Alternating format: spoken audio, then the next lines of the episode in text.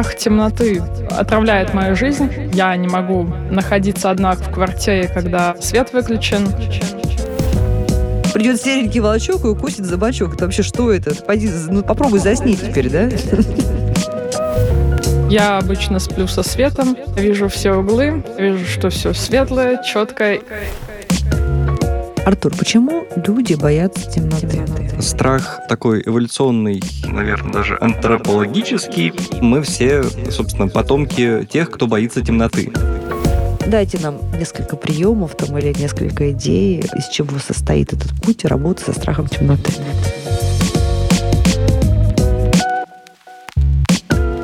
Здравствуйте, это подкаст «Страхи и ошибки». Мы продолжаем наш сезон детских травм. Сегодняшняя травма наша будет такая, знаете, не просто популярная, а вот прямо из детских стишков она и книжек. И скажите потом, напишите, что у вас такого страха не было.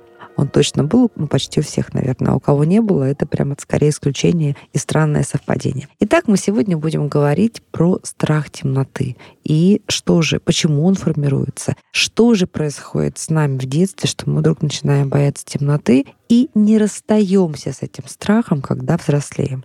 У нас, кстати, в нашем сезоне первом или втором, когда мы говорили про фобию, был уже разбор страха темноты вообще, ну а сегодняшней нашей героине мы будем обсуждать страх темноты как детскую травму, затянувшуюся к периоду взросления. С кем же мы будем разбирать? Ну, конечно же, с нашим уже хорошо нам знакомым и любимым медицинским психологом, кандидатом психологических наук Артуром Тимофеем. Здравствуйте, Артур. Доброго. И здравствуйте, времени. Мирослав. Доброго времени. Правильно, потому что Артур знает, друзья, что мы с вами слушаем подкасты в любое время суток. И, кстати, в любое время их выхода, вне зависимости от того, когда они были изданы. Поэтому обязательно смотрите наши предыдущие сезоны, слушайте, и там много интересного найдете. Ну что, Мирослава, боится темноты. Что случилось-то у вас? И как этот страх мешает вам сейчас, взрослой, такой самостоятельной, уверенной в себе женщине, жить? Страх темноты такая удивительная штука, на самом деле, которая, скажем так, немного отравляет мою жизнь, даже несмотря на то, что мне 27 лет. Допустим, я не могу находиться одна в квартире, когда особенно свет выключен. И, в принципе, не могу одна находиться, допустим, в комнате, даже если кто-то находится в квартире. Если нет света в комнате. Да. Поэтому я обычно сплю со светом. Но из позитивного, недавно я переехала в Москву, я сплю в комнате, и она очень хорошо освещается с улицы, и это прекрасно, потому что Вы я имеете засыпаю... в виду рекламы, каким-то уличным светом, вот, тем самым световым загрязнением, да, как говорят сейчас? Ну, там такой фонарь стоит, он прям в окно бьет, но не мешает. И вы видите все углы в комнате. Да, я вижу все углы, я вижу, что все светлое, четкое, и к тому же эта комната небольшая, что, в принципе, для меня даже удобно. Потому что если бы комната была огромная, то, скорее всего, мое подсознание находило бы каких-нибудь там ужасных монстров. Например, я много где жила в разных городах и очень часто меняла квартиры, и всегда есть с чем сравнить. Например, когда я жила в Питере, то там обычно темно, несмотря на белые ночи. И бывает, откроешь глаза, увидишь э, стул, который стоит с э, вещами, и невольно испугаешься, потому что тебе кажется, что это какой-то там козел стоит или еще что-нибудь. А потом ты понимаешь, что все-таки это стул, это не какое-то живое существо. Но, увы, подсознание, оно пытается, особенно когда ты лежишь, и вдруг тебе захотелось резко открыть глаза, потому что ты чувствуешь себя в какой-то опасности, открываешь глаза и сразу видишь вот эту воображаемую опасность. Хотела... В смысле, вы ее видите, какую-то опасность или что это? Что, что в виде чего? В виде каких-то образов в темноте? Получается, да. Но вы понимаете в то же время умом-то, что это не монстр какой-то, не маньяк, не привидение, а там шкаф. Или как в известном детском стихотворении Маршака, не помню, Любарто, когда чемодан сверкал пряжками, значит, э, мальчику кажется, что это там сидит какой-то бабайка и смотрит на него. Или вам кажется, что все-таки это может быть монстр? Обычно я воображаю...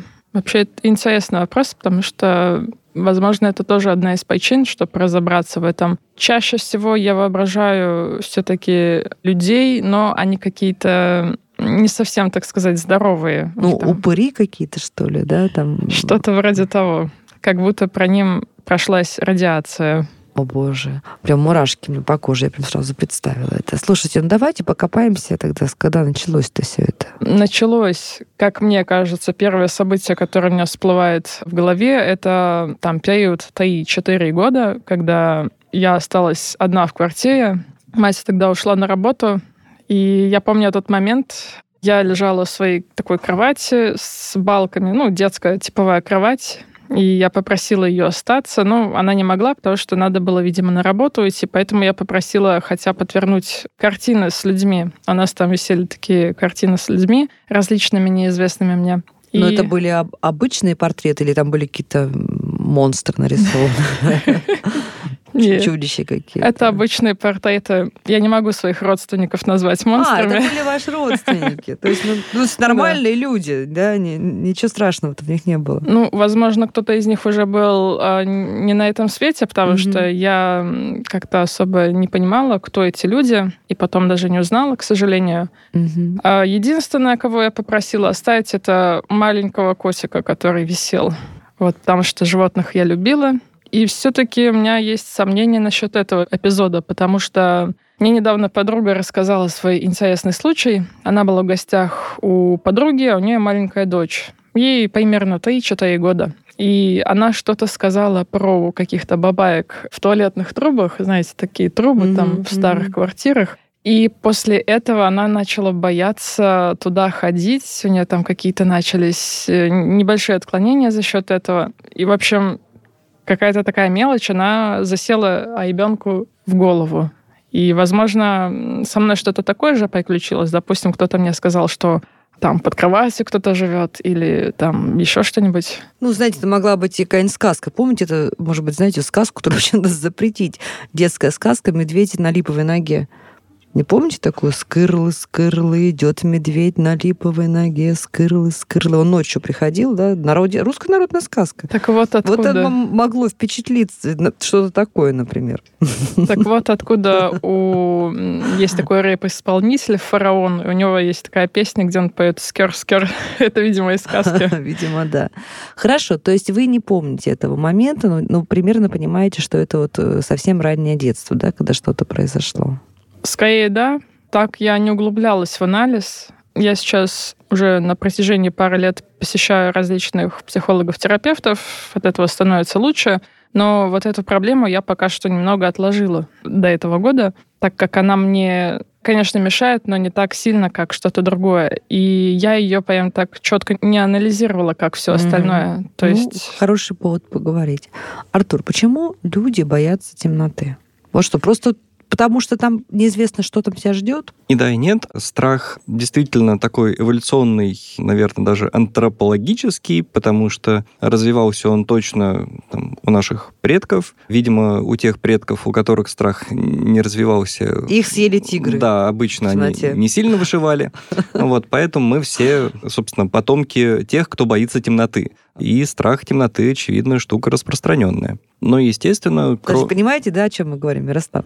То есть эволюционные страхи, каким образом, почему это вот не какая-то мистика?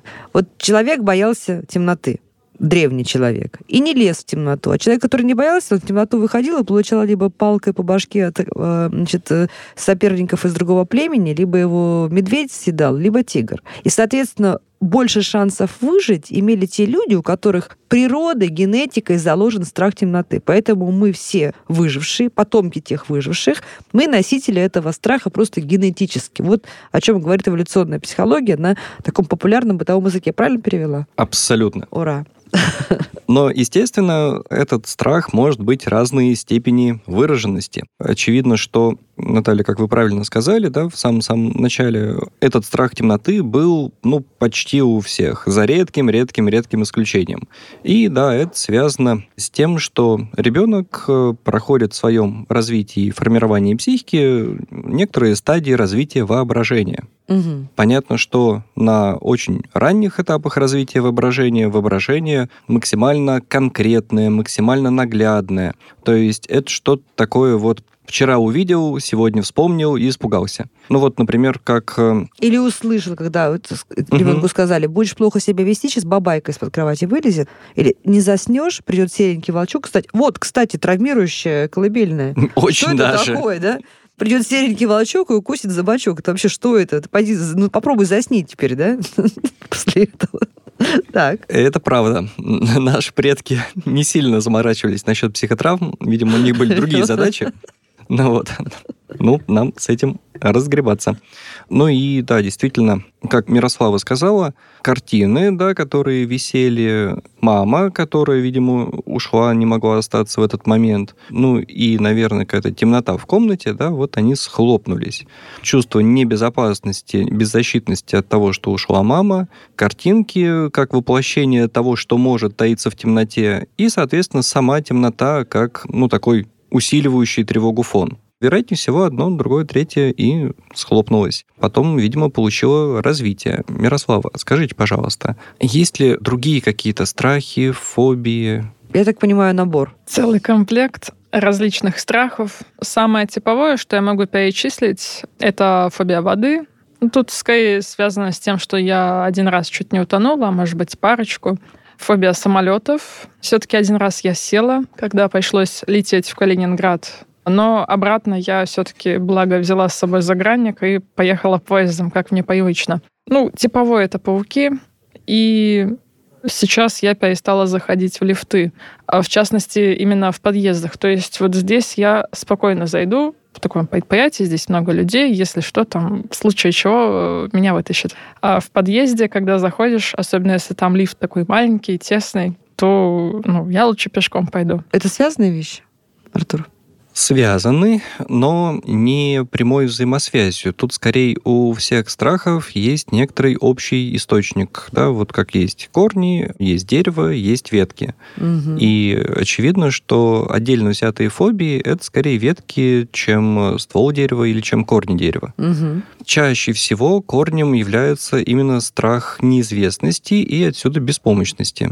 То есть я не могу предсказать, что будет. Я не знаю, что случится. Ну, там лифт застрянет, лифт не застрянет. В темноте кто-то таится или там нет никого. Там я не могу контролировать это пространство, нет не могу контроля. контролировать, да, я не знаю, что в том углу. Ну, вот беспомощность это как раз про отсутствие контроля, да, и вне этого контроля мне тревожно, потому что я априори воспринимаю окружающее пространство как небезопасное. И если этого контроля нет, то оно для меня прям опасное. Если контроль есть, то эта опасность снижается. То есть я могу предположить, а вы мне скажете, правильно или нет, что вот этот триггер, источник этого страха, который в рассказе Мирославы очень связан э, с уходом мамы да, на работу, он как раз про то, что мама уйдет и меня не защитят. Сама я это не проконтролирую ситуацию, сама я могу не справиться, да, а мой главный, так сказать, контроллер и контролер этой ситуации уходит, и я остаюсь беспомощная. Ну, по сути, да. То есть гарантия безопасности для ребенка это родители. Почему Мирослава маленькая боялась этих портретов? А вот тут уже сложно сказать. На первом этапе развития воображения там скорее очень конкретно все. То есть вот эти портреты, по всей видимости, на свету они ее не пугали, а в темноте они принимали ну, какие-то разные другие очертания. Мирослав угадал? Да, расскажите нам, да, вы сейчас Да, пока на показали самом деле, жестом. так, ага. Там смотришь, а это ЧБ-картина 90-е годы, и они понимали различные облики, естественно, там что-то происходило, особенно в темноте. Ты смотришь, и это как на ковер у бабушки там смотришь, Мгм. вот эти узоры, они Да, превращаются что-то во всяких складывается другое. Мгм. Еще хотела добавить, что у меня очень дикий страх выступлений, хотя мне хочется выступать. Я как там в прошлом музыкант, и сейчас планирую выступать там со своей экспертизой в сфере маркетинга. Но сцена — это для меня очень страшно. И насчет контроля пространства, безопасности я выросла довольно таким контролирующим человеком и людей, и все остальное. То есть э, я стараюсь думать наперед, что будет, что не будет, что будет, если будет вот это, и как-то вот... А темноту-то вы не можете проконтролировать. Да, Она-то, получается, сильнее вас. Пока Образы вы, сильнее. пока вы с ней светом не поборолись. Артур, а вот страх выступления тоже про это, да? Потому что стоит, она выходит на сцену, перед ней сидит толпа людей, и она не может проконтролировать реакцию. Она не может сказать, что вы все меня одобряете. Да? Так получается? Ну, отчасти, да.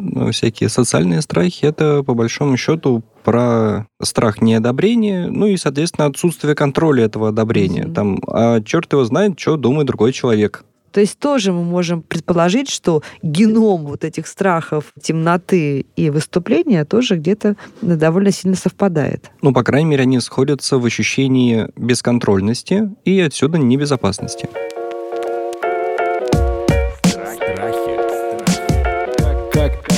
Использовать страх во благо. Хорошо. Что можно сделать Мирославе сейчас, в взрослом возрасте, а потом хотелось бы, чтобы мы поговорили про детей? Ну, во-первых, необходимо действительно сделать некоторую градацию этих страхов от самых э, сильных до самых слабых. А как сделать градацию? Прям на листочке себе постараться написать? Конечно. И присвоить баллы, например, да, от 1 до 10? Да, называется ранжирование. Там угу. Первый ранг, второй ранг, третий ранг. То есть, когда... А первый — это самый сильный Первый самый сильный, да, и дальше по убывающей. И таким образом начать разбираться, ну, например, там, или самостоятельно, я уже говорил, что есть, например, протоколы и самостоятельные работы тоже, ну, например, в рамках когнитивно-поведенческой терапии. Но, естественно, лучше работать с этими протоколами и обсуждать их вместе с когнитивно-поведенческим психотерапевтом. А с какого ранга начинаем? Сначала самые сильные прорабатываем или сначала всю мелочевку разгребаем, потом уже добираемся до серьезных страхов? Какой последовательности? Конечно, лучше взять мелочевку и посмотреть, насколько быстро психика справляется с этой мелочевкой. То есть, mm-hmm. если проблем вообще там не возникает, раз-раз-раз, страх ушел, раз-раз-раз, страх ушел, тогда мы быстро поднимаемся там на несколько позиций вверх, да? Mm-hmm. Нарабатываем а, навык историю успеха, навык. да. Угу. И только потом уже беремся за самые сильные страхи. Естественно, самое сильное беспокойство, да, причиняют нам, как правило, самые сильные страхи. Но мы не можем к ним подойти вот прям так сразу, потому что психика еще не наработала вот этот опыт преодоления. И поэтому, ну, вот как специалист, например, я не знаю, а насколько психика устойчива, а насколько психика способна совладать с этими эмоциями и переживаниями. И тогда мне лучше посмотреть, как это будет на легком страхе, я смогу оценить ресурс психики, и тогда мы можем подняться в решении этих проблем на несколько строчек выше, или там на строчку выше, или там на пять строчек выше, ну вот условно говоря. Таким образом, основной посыл, да, не только принеси пользу, но главное, не навреди. Потому что если мы беремся сразу за какую-то большую психотравмирующую ситуацию, повлекшую с собой формирование фобии, и видим, что психика, упс, не справляется, то может произойти ретравматизация. Ого. Так, хорошо, Мирослав, а можете сейчас нам, может быть, сходу сказать, какой у вас самый сильный или там из топ-3 сильных страхов? Какая мелочь, с которой можно начать? Тут немного сложно даже ответить, потому что у меня бывали выступления, и как-то в один день я выступила в двух заведениях, в одном я стояла вот так вот с трясущимся микрофоном, и я решила, что давайте это я немножко тут поедусь в порядок и выступлю чуть позже. Но пошла во второе, я просто нагло расселась на стул и прям свободно общалась с аудиторией. После того, как первый раз преодолели свой, да, уже второй опыт в этот день у вас был совсем другим. Да, очень странно, конечно было. Но здорово, потому что это как раз вот тот самый опыт преодоления, который очень ага. нужен. А он закрепился, этот опыт, или потом вы опять через неделю, например, выступали, опять боялись? Он не закрепляется никак. Это, в принципе, как знакомиться с людьми, постоянно все равно испытываешь какой-то mm-hmm. небольшой страх. Первый день обычно ты стоишь весь такой сжатый, общаешься. Хорошо, ну вот можно сказать, что страх выступления у вас самый большой сейчас страх? Такой самый неприятный, самый мешающий вам жить и развиваться? Или страх темноты? Или замкнутых помещений? Скорее, я бы выделила бы страх темноты, потому что я с этим каждый день сталкиваюсь, угу. а все остальное это как-то более касается меня в жизни не каждый Хорошо, раз. значит, мы оставляем этот страх первого ранга, мы оставляем его на потом, мы к нему подбираемся. А теперь скажите нам, пожалуйста, вот пару вот этих, этих самых мелочевок. Ну, какие такие страхи, которые вот можно с ними и жить, но все равно что за глупость такая, сами себе вы говорите. В лифт я могу войти, Может, не знаю, мышек боитесь вы каких-то? Собак. Хотя меня вроде как не кусали. Этот страх сформировался тогда, когда я как-то зашла с больницы во двор, и там такая толпа собак, я смотрю на них, они смотрят на меня, и я почему-то стала убегать. И, ну, это, конечно, было глупо, потому что они за мной побежали целой толпой. Я только от них отделалась и захожу в следующий двор. Там тоже толпа собак, и я убегаю. Мироздание говорила, ну-ка давай разберись с собаками. Ну хорошо, то есть, ну это тоже такой страх, довольно серьезный страх собак, да? Он и естественный такой. Много страхов содержит в себе ну, такую хорошую рациональную прослойку, когда действительно страх оберегает нас от какой-то опасности. Но часто на этот рациональный слой накладывается много чего нерационального. И вот от этого нерационального обычно мы и страдаем знаем. Ну, то есть может Мирослава начать свое движение к победе над страхом темноты, например, со страха собак? Да наверняка может, возможно, даже и с самим страхом темноты сразу поработать, потому что, как Мирослава сказала, был опыт выступлений, где она боялась, а потом она не боялась. То есть, в общем-то, психике есть ресурсы для того, угу. чтобы преодолеть этот страх. То есть уже готова она. Ну вот, и однозначно можно уже и... Ну, дайте нам несколько приемов там или несколько идей, из чего состоит этот путь работы со страхом темноты. Страх темноты во многом приходится развенчивать, причем развенчивать обычно через, ну, такую неприятную процедуру. Как у детей, кстати, так и у взрослых работает э, вариант проверки страха в темноте. Ну, то есть, как правило, или ребенок, или взрослый там, при достаточной силе фобии, он не может находиться в темноте, и если он увидел там страшный объект в темноте, то есть объект, который там принял какую-то другую форму, например, вот он кажется, там, не знаю, животным, да, а на деле оказывается, что это там повешенная на стул одежда. Одним из вариантов проверок, да, это остаться в темноте с человеком, который гарантирует безопасность, ну, например, родитель для ребенка, и, собственно, подойти к этому объекту, дождаться того момента, когда воображаемое перестанет быть пугающим. То есть того момента, когда какой-то воображаемый образ, например, животного или там монстра, все-таки восприятие схватит, и образ трансформируется в неопасный. То есть подойти потрогать руками? Ну, например, да. То есть вот это развенчивание мифа о том, что это что-то опасное. Угу. Там подойти потрогать руками прекрасный вариант. Ну, то есть на какой-то дистанции зрение сфокусируется, будет понятно, что окей, это что-то явно не опасное, но и это уже можно подвигать руками, понять, что это там одежда, да, или там стул, и угрозы не представляет. Или пойти ночью в туалет, не зажигая свет. Ну, это выше пилотаж. А, то есть до этого надо дорасти еще. А может быть, Мирославе начать с того, что, не знаю, там, blackout шторы повесить? от вашего фонаря, который освещает. Давайте, может быть, просто чуть-чуть затемним, а не блокаут. Блокаут — это как раз ретравматизация. Ну, то есть, э, действительно, там, снижение освещенности, и фишка не только в том, чтобы находиться фоново в этом неосвещенном пространстве, а поставить себе задачу, что я сейчас специально затемню пространство и постараюсь э, потерпеть свои страхи в нем сколько смогу. Когда я перестану выдерживать эти страхи, я опять включу свет. Готово? Мне кажется, такое, в общем-то, простое упражнение. Я много раз такое проделывала, различные поемы, mm-hmm. много какие подкасты слушала. И на самом деле сейчас нашла для себя нужный для меня вид терапии. Расскажите. Уже у меня было два сеанса. Допустим, сейчас небольшая поедостоя. Я постоянно ищу какие-то новые выходы, новые методы, чтобы себя как-то вытащить из некоторых позиций, где оказалась, и перевести на ступень выше. Недавно я, как говорится, случайно наткнулась на пост одного мужчины, он психолог. И он рассказывал про метод ЭОТ. Это эмоционально-образная терапия. Я решила почитать, что это такое, купила книгу. И, как оказалось, я когда переехала в Питер лет пять назад, моя подруга мне предоставила книгу зачем-то, почему-то. Называется она как-то «Прыжок тигра». И там описываются различные методы, как людей погружают в их детство или в какое-то прошлое, чтобы, э, так сказать, разжать их реакцию «бей, за мои или беги», чтобы перепрожить этот момент заново и вытащить себя из этого состояния. Но и вот это больше как про какие-то всплывающие спонтанно образы. Я, конечно, подумала, что это какая-то фигня. Но буквально недавно у меня начался период, когда я начала опять впадать в некую депрессию. У меня бывают иногда раз в год какие-то такие периоды, когда вроде все хорошо, и особенно на каком-то пике, когда у меня там проект залетел или еще чего-нибудь происходит, все начинается резко скатываться вниз. Я как будто захожу в какую-то, вбегаю в комнату, закрываюсь и сижу там. И не могу выбраться, хотя могу, но не хочу. И пошла на сеанс, мы все разобрали, а я уже два дня очень была такая апатичная, спала много, не ела.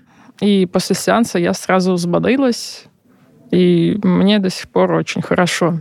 То есть такой прием позволил вытащить мне, меня самостоятельно из этой комнаты и закрыть ее. Артур, а прокомментируйте, пожалуйста. Ну, я думаю, что существует огромное количество методов работы с фобиями, и если он подходит Мирославе, то это прекрасно. А подходит, значит, она вот испытывает душевный подъем, ей понравился сеанс, ей хочется повторить. Интенсивность страха снижается. Угу. Ну, как бы понравилось и не понравилось и сеанс, это дело третье. А что со страхом? То есть, если страх снижается, прекрасно, все работает.